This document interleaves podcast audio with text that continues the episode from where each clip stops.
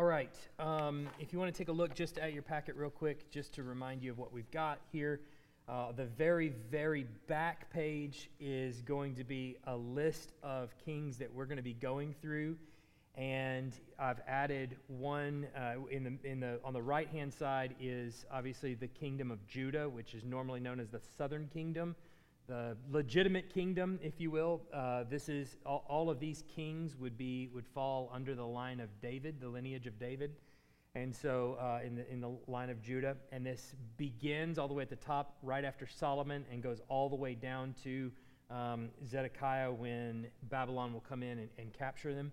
Uh, and haul them off into captivity. And then on the left hand side, you have the kingdom of Israel, the northern kingdom, which is 10 of the tribes, uh, basically, that are kind of formed together. Um, all of them except for Judah and Benjamin, basically, make up the kingdom of Israel in the north. It's an illegitimate kingdom, but it was established by God as punishment on the Jews, if you remember that. And, um, and so we've gone, we've made our way, we, we're actually making some pretty decent progress here, all right, through this list of kings of the north. And so we have, um, we've made it past uh, Jer- Jeroboam the second and we're actually in that line right there at Uzziah in the kingdom of Judah that we're kind of closing out the chapters on, on his life when Isaiah really begins his ministry right there in that, that year that he dies.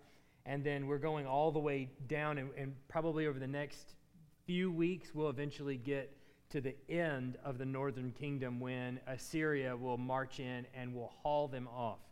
And so, if, you, if you'll remember, th- those are the, the big kind of time markers in Israel's history that we're just trying to put in our heads and just hold uh, firm is 931 BC, which is when the two kingdoms split. They were formerly one kingdom under David and Solomon, and then due to the sin of Solomon, they split.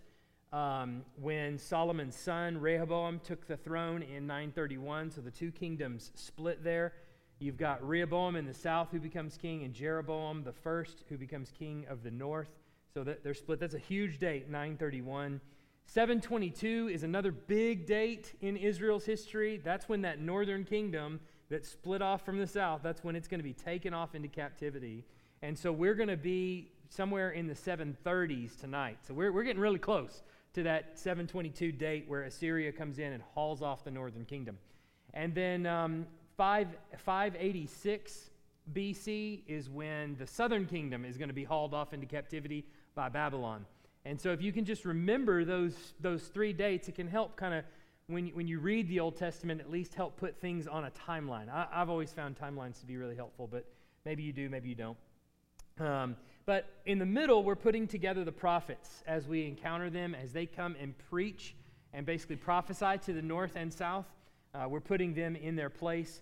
And I think that's also really helpful to do as you think about um, what they are prophesying about. What is the meaning of the things that they say and to the people that they say them to?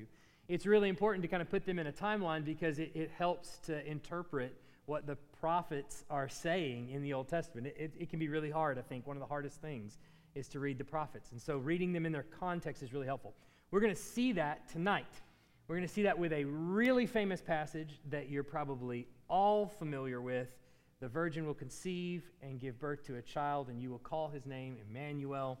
Um, that passage occurs in Isaiah chapter 7, and we're going to look at that in great detail. But first, before we get to that, let's set up the context that's going on in Israel's history in order to understand why Isaiah actually says what he says in Isaiah chapter 7. So, as just a matter of review, let's take just a couple of things that we talked about last time.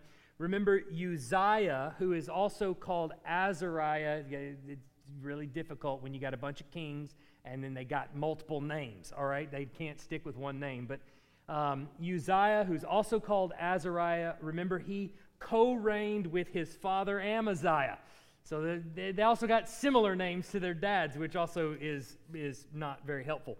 But um, he is going to sit on the throne at the same time as his father during a portion of his reign. And remember, Amaziah comes back into town after being held captive, and the people run him off and eventually kill him. They make Uzziah uh, king. He is put on the throne by the populace, not just because of the death of his father, like normally kings, uh, kings did.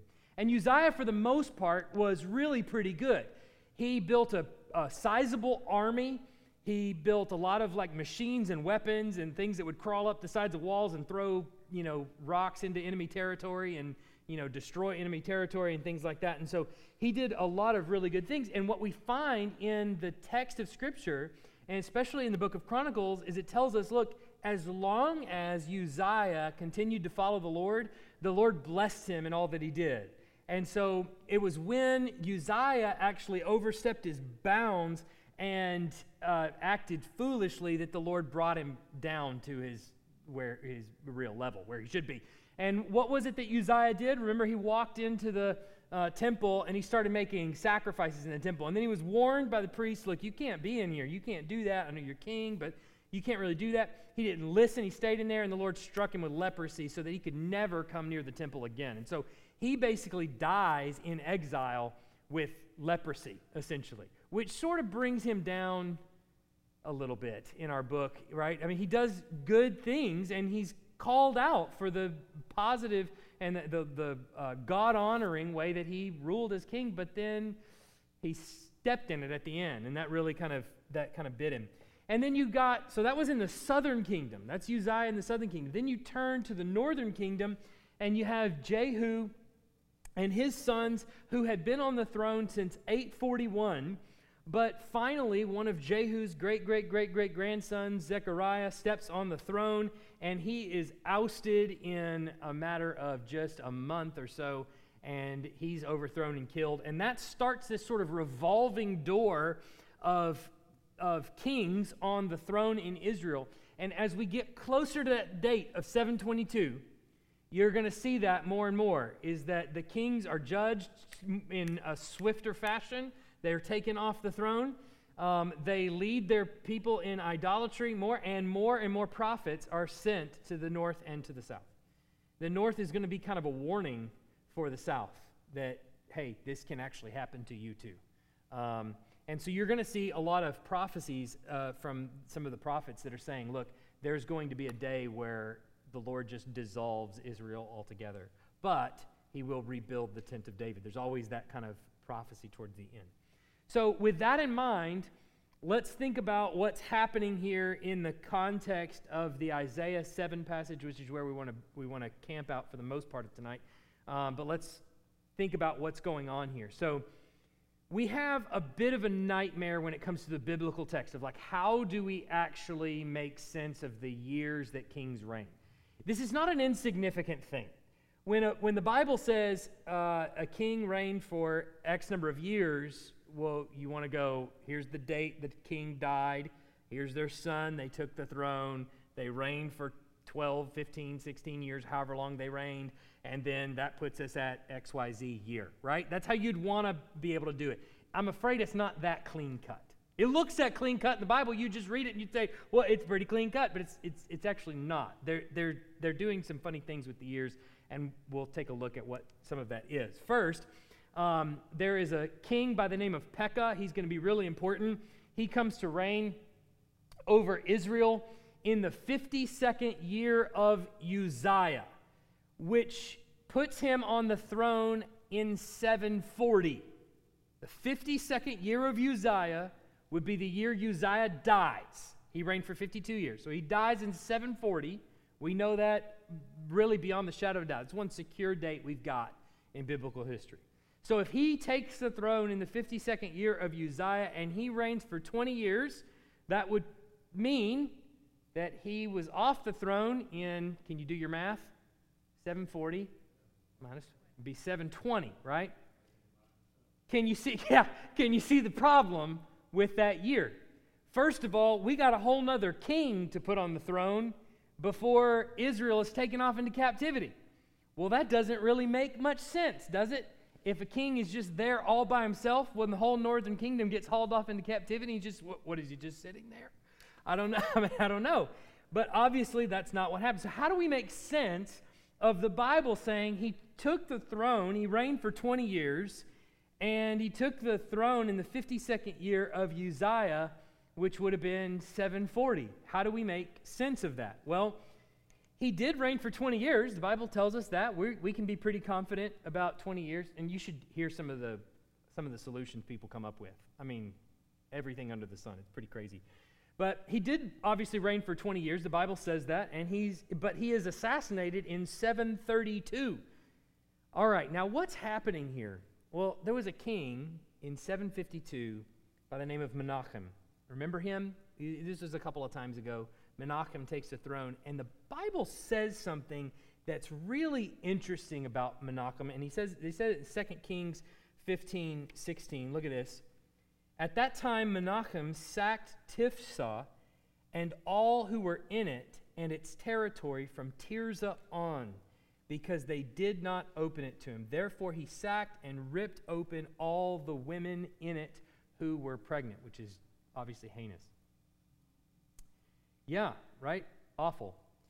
The, the point is that this and another passage in 2 Kings actually tells us that Menachem was from Tirzah. And that's, it's just a little line in the text. You don't even pay attention to it, you just go right past it. It's actually incredibly significant because it tells us not only was he from Tirzah, but he reigned from Tirzah. Where's the capital of the northern kingdom? Bonus points. Where the other king is. Yes, that's exactly where it is. it's in Samaria. The northern the capital of the northern kingdom is in Samaria. But we see here Menachem is from Tirzah, and he's reigning from Tirzah. You see, the, you remember Tirzah at all? You won't because you've slept since then. Tirzah was the former capital of the northern kingdom. So there is clearly what's happening here is a faction of people in the north who are pro Tirzah. We want, we want Tirzah to be our capital. And then there's a faction of people that, the vast majority of people, that want Samaria to be the capital. And so probably what's going on we're not entirely sure, but a really good solution for this, and I think it's true, is that uh, Menachem, being from Tirzah, reigned from Tirzah. And another king takes the throne in 752 in Samaria, a man by the name of Pekah. And he reigns for 20 years, which would mean he's assassinated in 732. Make sense? See what's happening here? But it, the biblical text points to his consolidation of the throne happening in 740.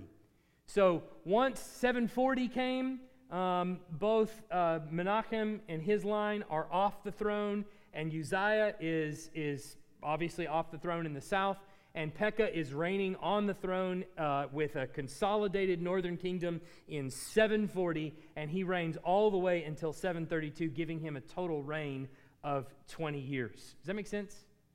I don't go too much into chronology because there's tons of different things that are happening here. In the south, it gets pretty hairy as well, and I won't go to all the details of it, but just enough to set us up for um, Isaiah chapter 7. Jotham is the king of Judah, so we're looking in the south now. So that was the northern kingdom. Now, in the south, we've got Pekah on the throne in the north, and he'll be on there till 732. In the south, Jotham is king of Judah and he actually reigns from 750 all the way up through what we think is probably 731. Um, and he comes to the throne while Uzziah, his father, is still alive. Why would he be on the throne when Uzziah is still alive?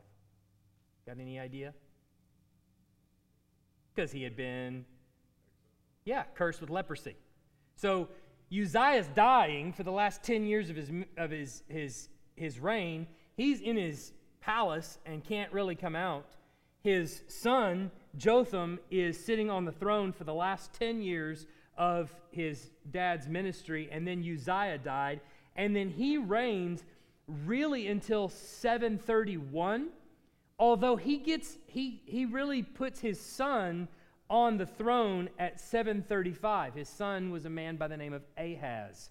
Do you remember ahaz? You know who ahaz is He's going to be the king of the south in Isaiah chapter 7. When Isaiah comes to him and says, uh, A virgin will conceive and give birth to a son, he's talking to the king Ahaz at the time. All right? Ahaz is on the throne and he's ruling, by all accounts, with his father, uh, uh, Jotham. So Jotham is really technically kind of off the throne at 735, but he lives on until 731, where they're sort of reigning equally with one another. All right?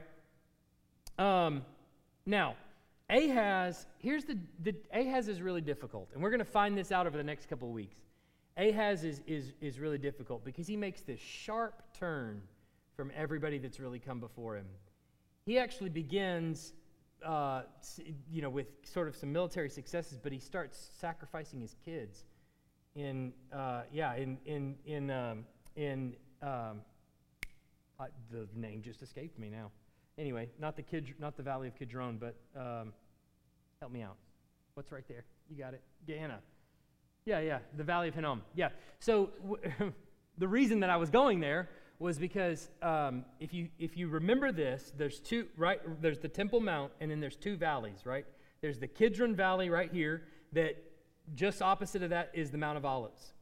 Then there's the Valley of Hinnom right here, right, where that kind of forms a V right around the Temple Mount. The Valley of Hinnom is where a lot of trash was burned. Why was a lot of trash burned there? Because kings like Ahaz used to sacrifice their kids there and sacrifice them to pagan gods. And Ahaz is going to kind of fall into that trap because of Assyria, essentially. And we'll see that in a few weeks. But, but essentially, why that's important is because when Jesus uses the term hell, what does he use? The valley of Hinnom or Gehenna. He calls it Gehenna, which is the place of the weeping and gnashing of teeth. Why is there weeping and gnashing of teeth? Because that's where child sacrifice has gone on in Israel's history. So that's where people are burned. That's also where the only thing fitting to, to happen there is for trash to be burned because you can't really use the spot where kids were sacrificed. So, um, does that make sense? Tracking with me? No, Ahaz was not good. He was not good. He, he, he's, to some extent, I think he, um, sorry, I'm back. Yes, Ahaz was good. The people, though, continue in those sort of pagan ways. um, I might have just said the wrong king when I said Ahaz. I got to think about. Let me come back to that. Okay, so I'm sorry about that. Um, so. Yeah. let, let's let, let me just get back to reading the Bible here. Second Chronicles 20, 27, 1 to 9. Yeah. Jotham was 25 years old when he began to reign, and he reigned for 16 years in Jerusalem. His mother's name was Je- Jerusha the daughter of Zadok. And he did what was right in the eyes of the Lord, according to all that his father Uzziah had done, except he did not enter the temple uh, of the Lord, but the people still followed corrupt practices. He built the upper gate of the house of the Lord and did much building on the wall of Ophel. Moreover, he built cities in the hill uh, in the hill country of Judah and forts and towers in wooded hills. He fought with the, the king of the Ammonites and prevailed against them. And the Ammonites gave him that uh, gave, gave him that year a 100 talents of silver and 10,000 cors of wheat and 10,000 uh, and 10,000 of barley. The Ammonites paid him the same amount in the second, in second and third years. So Jotham became mighty, and because he ordered, uh, he ordered his ways before the Lord, his, uh, his God. Now the rest of the acts of Jotham and all his wars and his ways, behold, they are written in the book of the kings of Israel and Judah. He was 25 years old when he began to reign, and he reigned 16 years in Jerusalem. And Jotham slept with his fathers, and they buried him in the city of David, and Ahaz, his son, ruled in his place. Now that I'm thinking about it, I am right. I think Ahaz is, Ahaz is uh, an evil king. And he, he does follow after the Assyrian practices, and he does begin sacrificing his kids. It was Jotham that I was thinking about. Uh, I second guessed myself, and I shouldn't have done that. Um,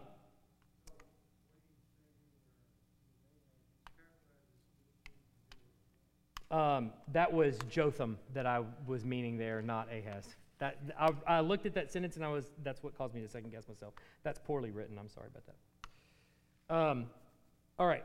Far more important uh, to Judah's foreign policy, though, is this ominous threat that's going to develop now in Jotham's last years, but it's while Ahaz is on the throne. So let's, let's just take a second to survey biblical history right now.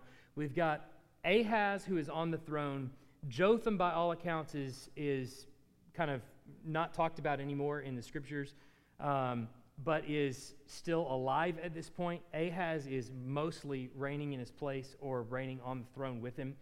And you have in the northern kingdom in Israel, Pekah is on the throne, and in Damascus, Rezin is on the throne. Now, the reason those are important is because they come into play in Isaiah chapter 7. Now, at about this time, there is uh, Assyria out to the east that is mounting a, a significant army. And they're coming in, they're eventually going to come in, and they're going to conquer the northern kingdom. But while they're out here breathing threats, what are the kings of, of Judah, of Israel, and of Damascus doing? Well, they're really nervous, right? Because here is this kingdom out here that no one can stop who's mowing over territory after territory after territory. And so, what are you going to do? So, you're on the throne of one of these little puny kingdoms. What are you going to do? You're going to come together. You're going to come together in a union so that you, because you're stronger together than you are individually. He's going to either mow through you individually, you're going to come together, join forces, and so that you can withstand the Assyrian army. All right. So, they want to form this co- coalition. And part of the, the problem for both Pekah and Rezin, so the northern kingdom and Damascus, part of the, the problem for them is that Ahaz doesn't want to play along. He doesn't want to get along with them. So they come after him and they tell him, Look, if you don't play along, we're going to take a king and we're going to put him on your throne, a puppet king that will come and join forces with us, and then we can use the southern kingdom's army to go against Assyria and actually fight against them. So it's within that context, really, that, that, that chapter 7 happens. Ahaz, though, not only refuses to, to join into their little uh, collaboration, but he also want, he turns to Assyria and he starts collaborating with the Assyrians in order to be saved from them. He even picks up their gods, which obviously is going to lead him to the sacrifice and things like that um, in the future. So, with that in mind, I want to read Isaiah chapter 7. Okay, and so let's think about it in this context, and then we can get to the famous passage in, in 714 and take a look at what is being said there. In the days of Ahaz, the son of Jotham, son of Uzziah, king of Judah, Rezin, the king of Syria, and Pekah, the son of Remaliah, the king of Israel, came up to Jerusalem to wage war against it but could not yet mount an attack against it. Remember, they're wanting to put somebody else on the throne. They couldn't quite muster enough army to, uh, uh, or forces to get in there. When the house of David was told, Syria is in league with Ephraim. Syria, that's Damascus. Ephraim is another name for the northern kingdom of Israel, right? So those two are coming together. The heart of Ahaz and the heart of his people shook as the trees of the forest shake before the wind. And the Lord said to Isaiah, Go out to meet Ahaz, you and Shear-jashub, your son, at the end of the conduit of the upper pool on the highway to the washer's field, and say to him, Be careful, be quiet, do not fear, and do not let your heart be faint because of these two smoldering stumps of firebrands at the fierce anger of Rezin and Syria and the son of Remaliah. Because Syria with Ephraim, Ephraim and the son of Remaliah has devised evil against you, saying, Let us go up against Judah and terrify it, and let us conquer it for ourselves, and set up the son of Tabeel as king in the midst of it. Thus says the Lord God It shall not stand, and it shall not come to pass. For the head of Syria is Damascus, and the head of Damascus is Rezin, and within 65 years Ephraim will be shattered from being a people and the head of Ephraim is Samaria, and the head of Samaria is the son of Remaliah. If you are not firm in faith, you will not be firm at all. Okay, let's pause right there. What is being said through Isaiah to Ahaz, king of Judah? What is being said to him? Don't be afraid, and there's more to it. What's the other part of that passage? There's a lot of names and a lot of cities and a lot of all kinds of stuff in there that can get really confusing. But what is the nuts and bolts of the message? Yeah, these, these two kings that are coming for you, they're not even going to be a people in a matter of time. Trust me when I say this, this is not going to happen. And so Ahaz is scared, right? These two armies are coming after them, and Ahaz is scared. Pro- probably rightfully so. At least you and I probably would be. And Isaiah's message from the Lord to him is don't get in league with them, don't bow down to them, just be quiet and stay still, do absolutely nothing, and I'll take care of these people. Clear? Seems pretty straightforward. Again, the Lord spoke. Look at verse 10. Again, the Lord spoke to Ahaz Ask a sign of the Lord your God. Let it be as deep as Sheol or as high as heaven. All right, what is the sign? Do you, what do you think the sign is going to do? What's it going to do for Ahaz? Why does he tell him to ask for a sign? To encourage him, to be, to be reassured, right? That nothing's going to happen. Okay, verse 12. But Ahaz said, I will not ask, and I will not put the Lord to the test. Is that good or bad? Why is that bad? Well, you're not supposed to put the Lord to the test. Do not test the Lord your God, Miss Lynn. Except, except when God says, Test me, then to not test him would be disobedience. So, what Ahaz says here seems noble on the surface. I will not put the Lord to the test. But Isaiah says, Are you now you are putting the Lord to the test by not testing him, ironically. Verse 13, and he said, Hear then, O house of David, is it too little for you to weary men? that you weary my God also? Therefore, the Lord himself will give you a sign. Behold, the virgin shall conceive and bear a son, and shall call his name Emmanuel. He shall eat curds and honey when he knows how to, refu- uh, when he knows how to refuse uh, the evil and choose the good. For before the boy knows how to refuse the evil and choose the good, the land whose two kings you dread will be deserted. The Lord will bring upon you and upon your people and upon your father's house such days as have not come uh, since the, the day that Ephraim departed from Judah, the king of Assyria. Okay, pause for, right, for just a second. Let's back up. So, the sign that Ahaz is going to get is what? That's what I thought you were going to say. That's what I was hoping you would say. Well, that doesn't seem like such a great encouragement to Ahaz, who's going up against two kings, if he's got to wait 700 and something years in the future for the sign to be confirmed, right? So, is this the point where you're like, then what on earth is happening? Good. Okay, I'm glad you're there. Um, do what? Okay, so don't jump ahead of me, Timothy. I don't want to know if you know the answers. Uh, so, okay, so uh, Isaiah is, is, is here telling Ahaz, look, you, you're not going to ask for a sign. The Lord's going to give you a sign. The virgin will conceive and give birth to a son. You'll call his name Emmanuel. And then he says, before, before he knows to choose the good and not the evil, which means before he's whatever, 12, 13 years old, these two kings are going to be gone. Right? Well, if this is Jesus, long before, before not before he chooses good and evil, before he's even born, these two kings are going to be gone. Well, that doesn't really make sense. But then he says, look at verse 17.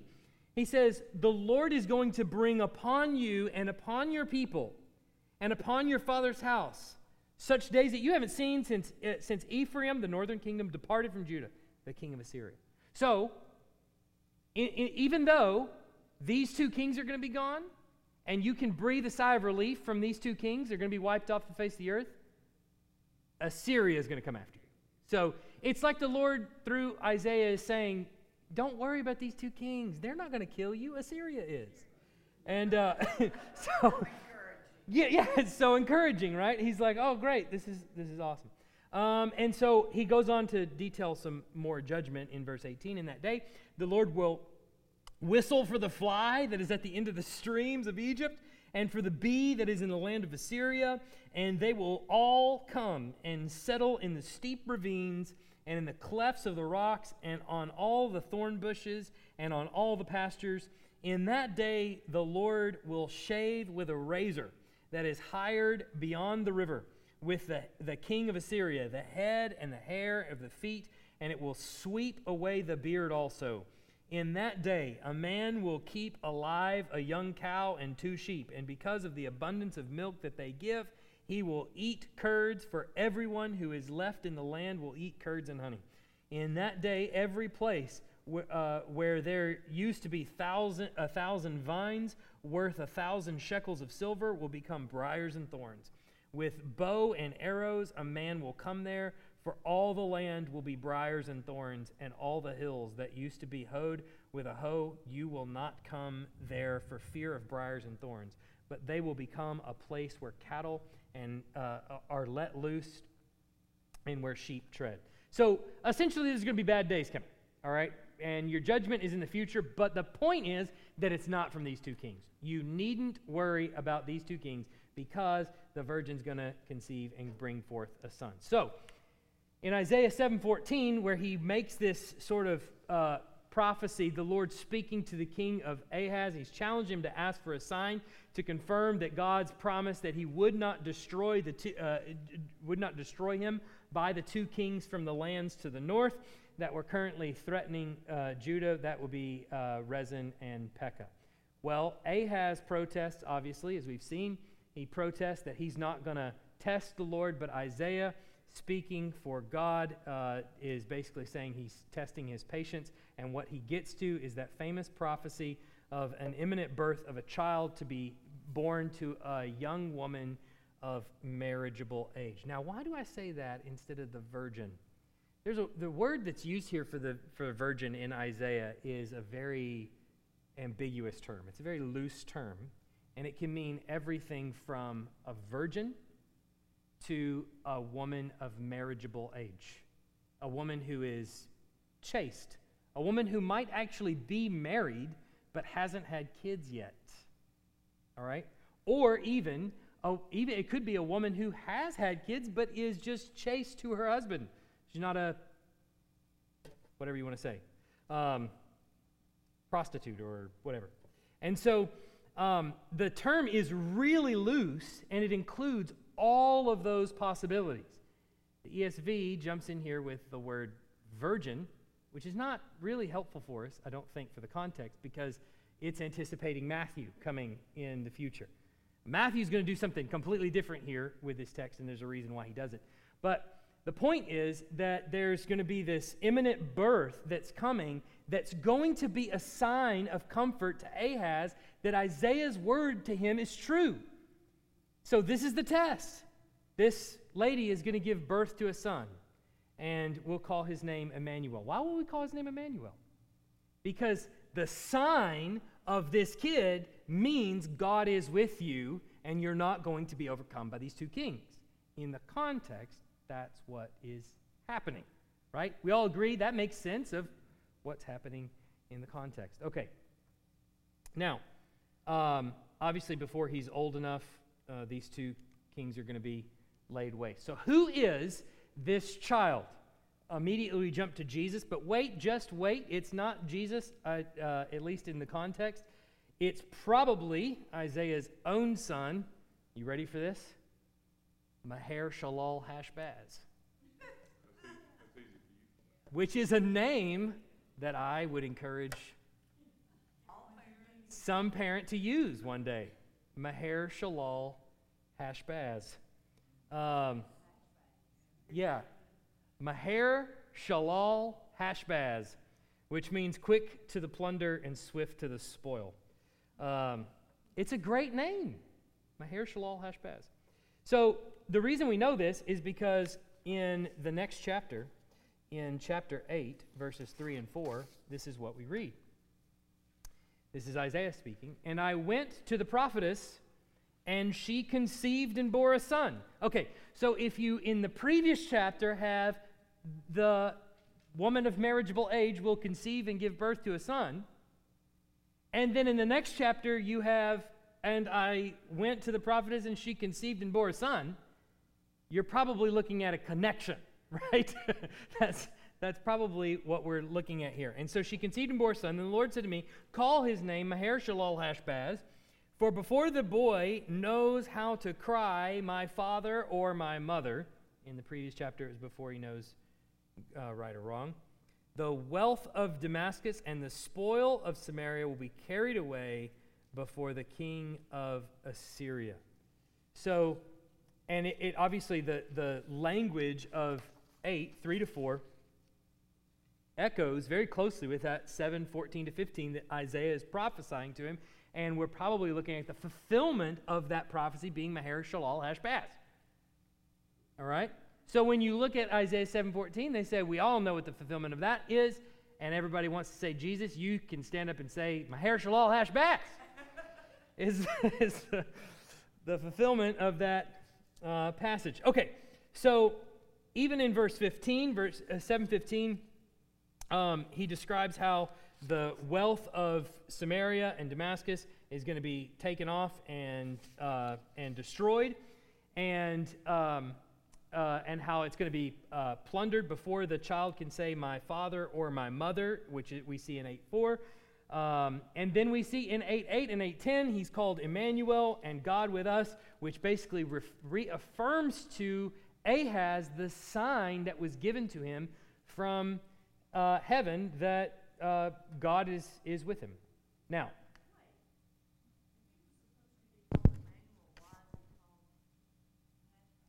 Maher Shalal Hashbaz? Well, is that me?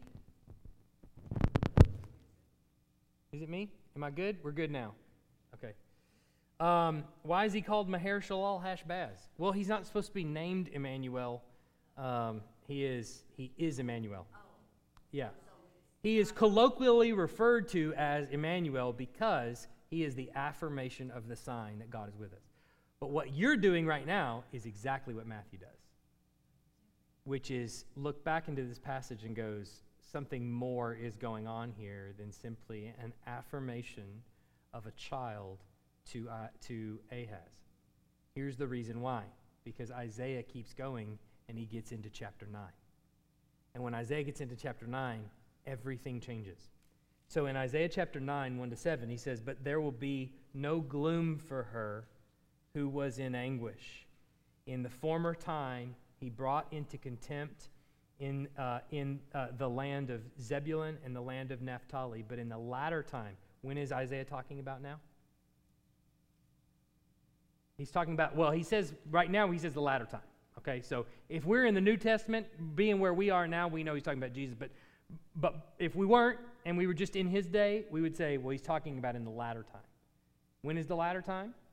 Well, it's the days of a king that's coming from the line of David right, who's going to sit on the throne. That's, that's the latter days. The last days, the latter days, there's a king coming from the line of David who's going to save this mess. All right? And so here is uh, uh, Isaiah talking about the latter time. Uh, he has made glorious the way of the sea, the land beyond the Jordan, Galilee of the nations. The people, you've probably heard this part before, the people who walked in darkness have seen a great light. Those who dwelt in the land of deep darkness, on them a light has, sh- light has shone, has light shone. You have multiplied the nation, you have increased its joy. They rejoice before you as with joy at the harvest, as they are glad when they divide the spoil. For the yoke of the, his burden and the staff for his shoulder and the rod, the rod of his oppressor you have broken as on the day of Midian. For every boot of the tramping warrior in battle, tumult, and every garment rolled in blood will be burned as fuel for the fire. For to us a child is born, to us a son is given, and the government shall be upon his shoulder, and his name will be called Wonderful Counselor, Mighty God, Everlasting Father, Prince of Peace. Of the increase of his government and of the peace there will be no end, and on the throne of David and over his kingdom to establish it and to uphold it with justice and with righteousness for, from this time forth and forevermore. The zeal of the Lord of hosts will do this. So it's at this point in the passage where Isaiah turns and he starts talking about a time to come. So Ahaz, here's going to be a sign to you. The virgin's going to conceive, the young woman is going to conceive and give birth to a son, and you're going to call his name Emmanuel, which means God with us. That's going to be an affirmation of a sign to you. But, and, and then I'm going to judge you with the king of with the king of Assyria. And I'm going to judge you hard. All right? You're going to be taken out. The people of Israel and the, the, of the north and the south they're going to be pretty much no more.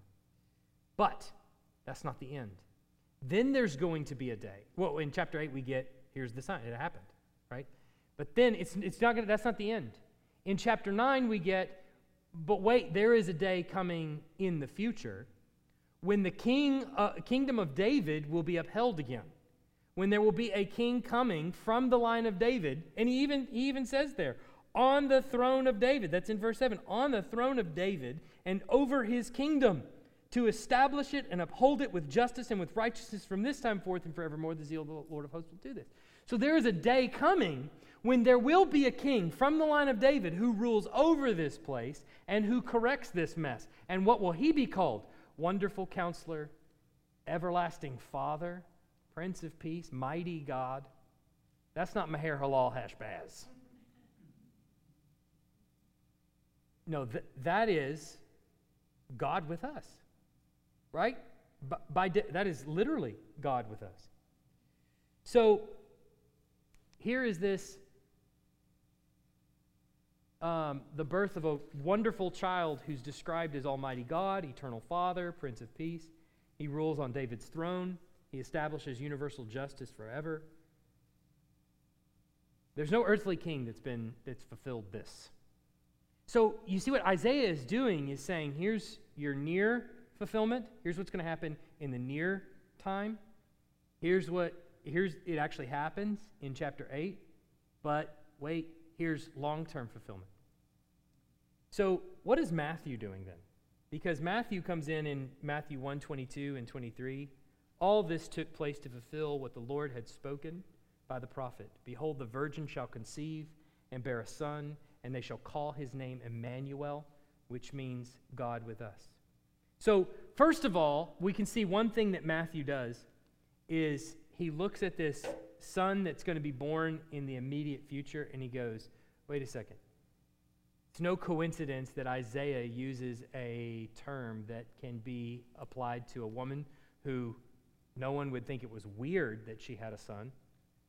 And then it could also be applied to in this case, a virgin who would conceive and give birth to a son. Um, and why does he do that?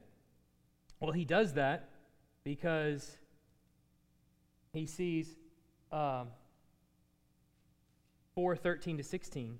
Leaving Nazareth, he went and lived in Capernaum by the sea in the territory of Zebulun and Naphtali, so that what was spoken by the prophet Isaiah might be fulfilled the land of Zebulun and the land of Naphtali the way of the sea, beyond the Jordan, Galilee of the Gentiles. The people dwelling in darkness have seen a great light, and for those dwelling in the region of the shadow of death, on them light has dawned. What, it, what part of, of Isaiah's prophecy is Matthew quoting from there? That's in chapter 9. And he's taking chapter 9 of Isaiah and he's applying it directly to Jesus. And he's going back into, at the beginning, and going back into Isaiah chapter 7, and he's going, look, just as Ahaz had fulfillment in his day that the Lord was with him, that the Lord was not going to let him die.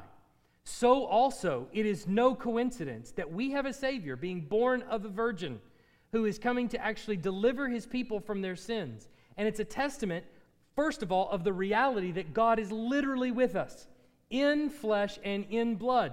He is with us. Second, it's also a testimony to us that the enemies that surround us, namely sin and death, are not going to prevail over us. So Matthew is going back into that passage in Isaiah and saying, Look, where does this end? It ends in chapter 9 with a king sitting on the throne of David. And, and Matthew, it's very clear, as we've seen on Sunday mornings, Matthew is setting up the throne of David to be ultimately fulfilled by Jesus. And so he's going back and he's saying, Look, the fulfillment of chapter 9 is none other than Jesus. He moves into this land which tells you the land of, of Naphtali and the land of Zebulun. On them light has dawned. He moves into this land which fulfills, which shows a unique fulfillment of chapter 9. But also, if you go back into chapter 7, it's not without coincidence, or, or not just mere coincidence, that the virgin does conceive and give birth to a son. And we call his name Emmanuel, which literally means God with us. So, do you see how Matthew is coming back into the terms and going, look, this is intentional by the Lord? One thing that you have to understand about scriptures, and, and if, you, if you study them closely enough, I think you find this time and time again. They testify to this over and over again is that the words that are used are with intention. So, what, what we tend to find, especially in the Gospel of Matthew, is when he goes back and he quotes passages from the Old Testament, he sees ambiguity in the text of Scripture. There's a word uh, in the Hebrew, alma, which means a, a woman of marriageable age, but it can also mean virgin. And it's not a coincidence that God put that in here, and now what do we see? But that his son is born, Emmanuel, God with us, born of a virgin, coming to deliver us from sin, which is the fulfillment of Isaiah chapter 9. Uh, say again? Exactly. So, so this passage, in other words, is Isaiah going to Ahaz. What he says to him fulfills a, a unique setting for Ahaz, but then leaves enough ambiguity that the New Testament authors are going, that was part what Timothy said earlier, that was partial. This is fulfilled. What was partial in the Old Testament is fulfilled in the New. And if you go back and you read through the Gospel of Matthew, which is probably my favorite gospel, um, you'll see Matthew do several times. Um, in, he'll, he'll say, and this was, this was to fulfill what was written in the scriptures. So, one situation that comes to mind is remember, Jesus is sent to Egypt, and he goes to Egypt and, uh, because Herod is trying to kill all the babies, right? So, they pick up and they go to Egypt. Uh, Joseph is warned, warned in a dream. And so they go to Egypt, and they're told, okay, now you can come out of Egypt. Uh, and he, Matthew actually uses the same words of Moses' calling in the desert. But then he says, when they came up out of Egypt into the, into the, the north, into Israel, this was to fulfill what was written by the prophet Hosea in Hosea 11.1, out of Egypt I called my son. Well, when you go back and read Hosea 11.1, out of Egypt I called my son is, is literally talking about the children of Israel coming up out of the land of Egypt. But what Matthew is showing is that Jesus is actually retracing all the steps of Israel. He's doing what Israel did. Quite literally, I mean, physically walking through the exact same steps that Israel walks through. Because what does he do? He comes up out of Egypt and he settles in, the, in this land, in this region. And then what does he do? Well, he goes into the waters of baptism. Passing through the waters of baptism, where does he go? Out into the wilderness for 40 days.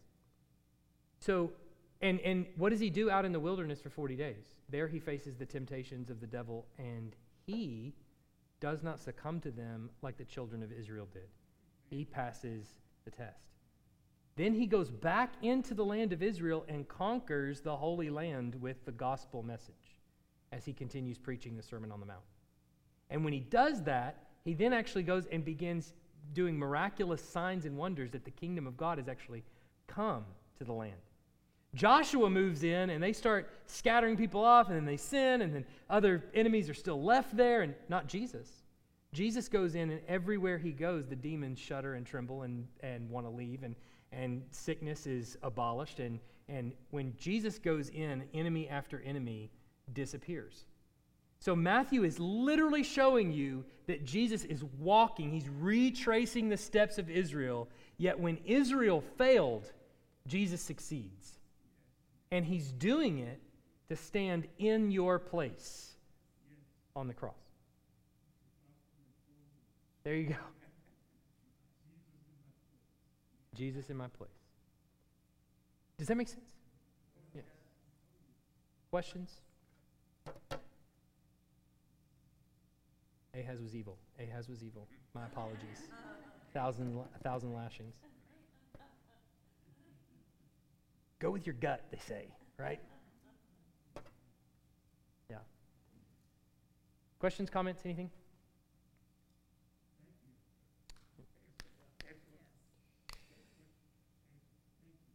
Mm. All right, well, let's pray.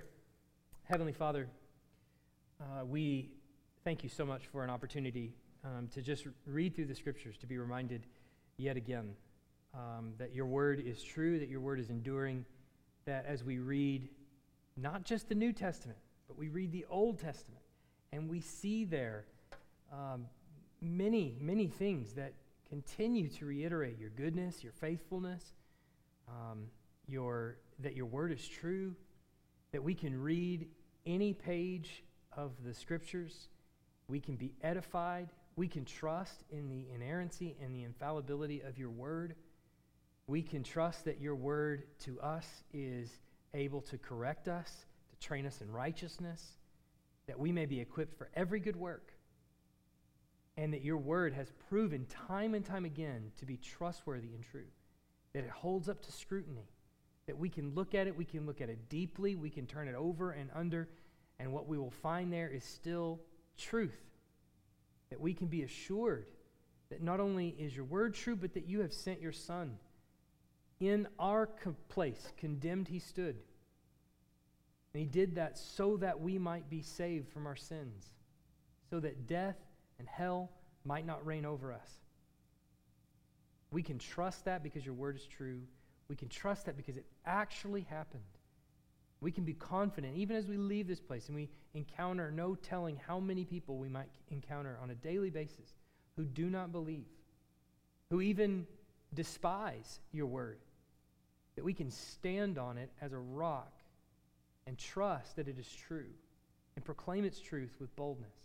I pray that you would give us that. Mouths that would be so bold as to proclaim the gospel of hope and peace and love and joy and goodness to people that are currently lost in darkness, that they too might see the light. We pray that you would do that in and through us. In Jesus' name, amen.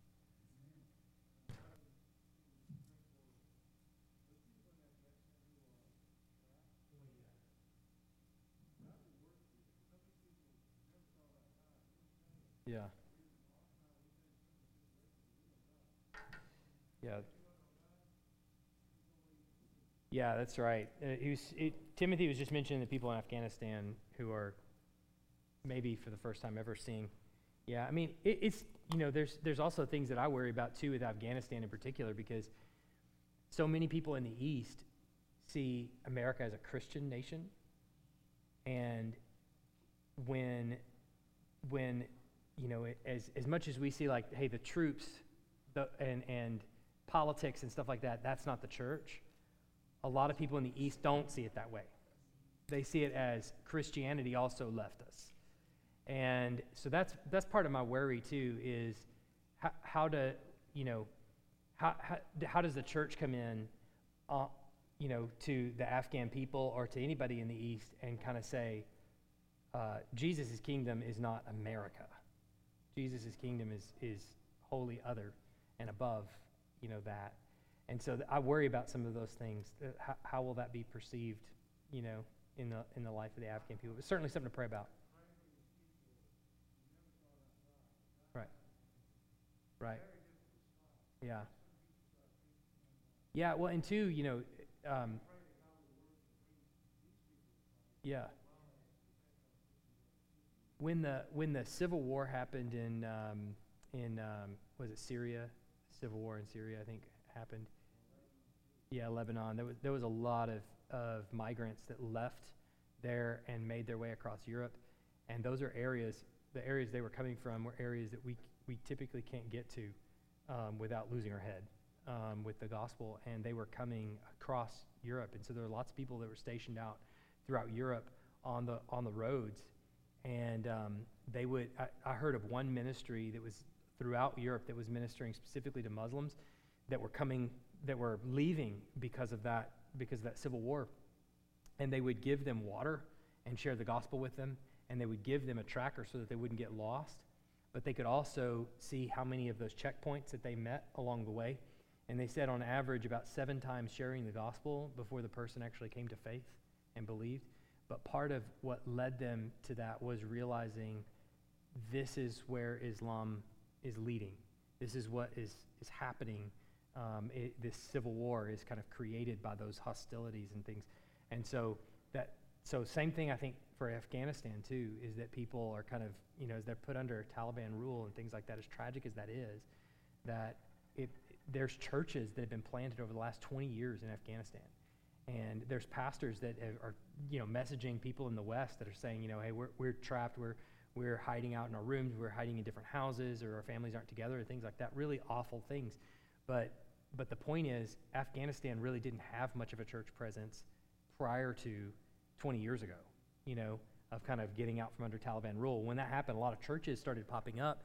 And so now you've actually got a Christian presence in Afghanistan when the Taliban comes back in. So there, there still is a hope and, and, and really a prayer for the endurance of Christians, like we did on, like we prayed on Sunday, but then also that, that um, they, there's a real possibility that the gospel might flourish here, which is uh, crazy to think about, you know, that, that that would be the case, but, you know, there is a Christian presence underneath that kind of totalitarian rule that who knows. So it's definitely something to pray for.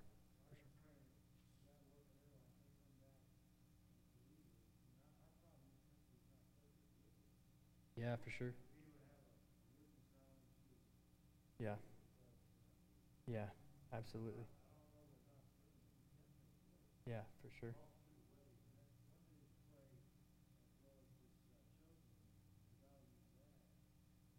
Yeah. Um, yeah. Yeah, certainly a, a number of different things could be could be going on, you know. So anyway, you're dismissed. Sorry. I'm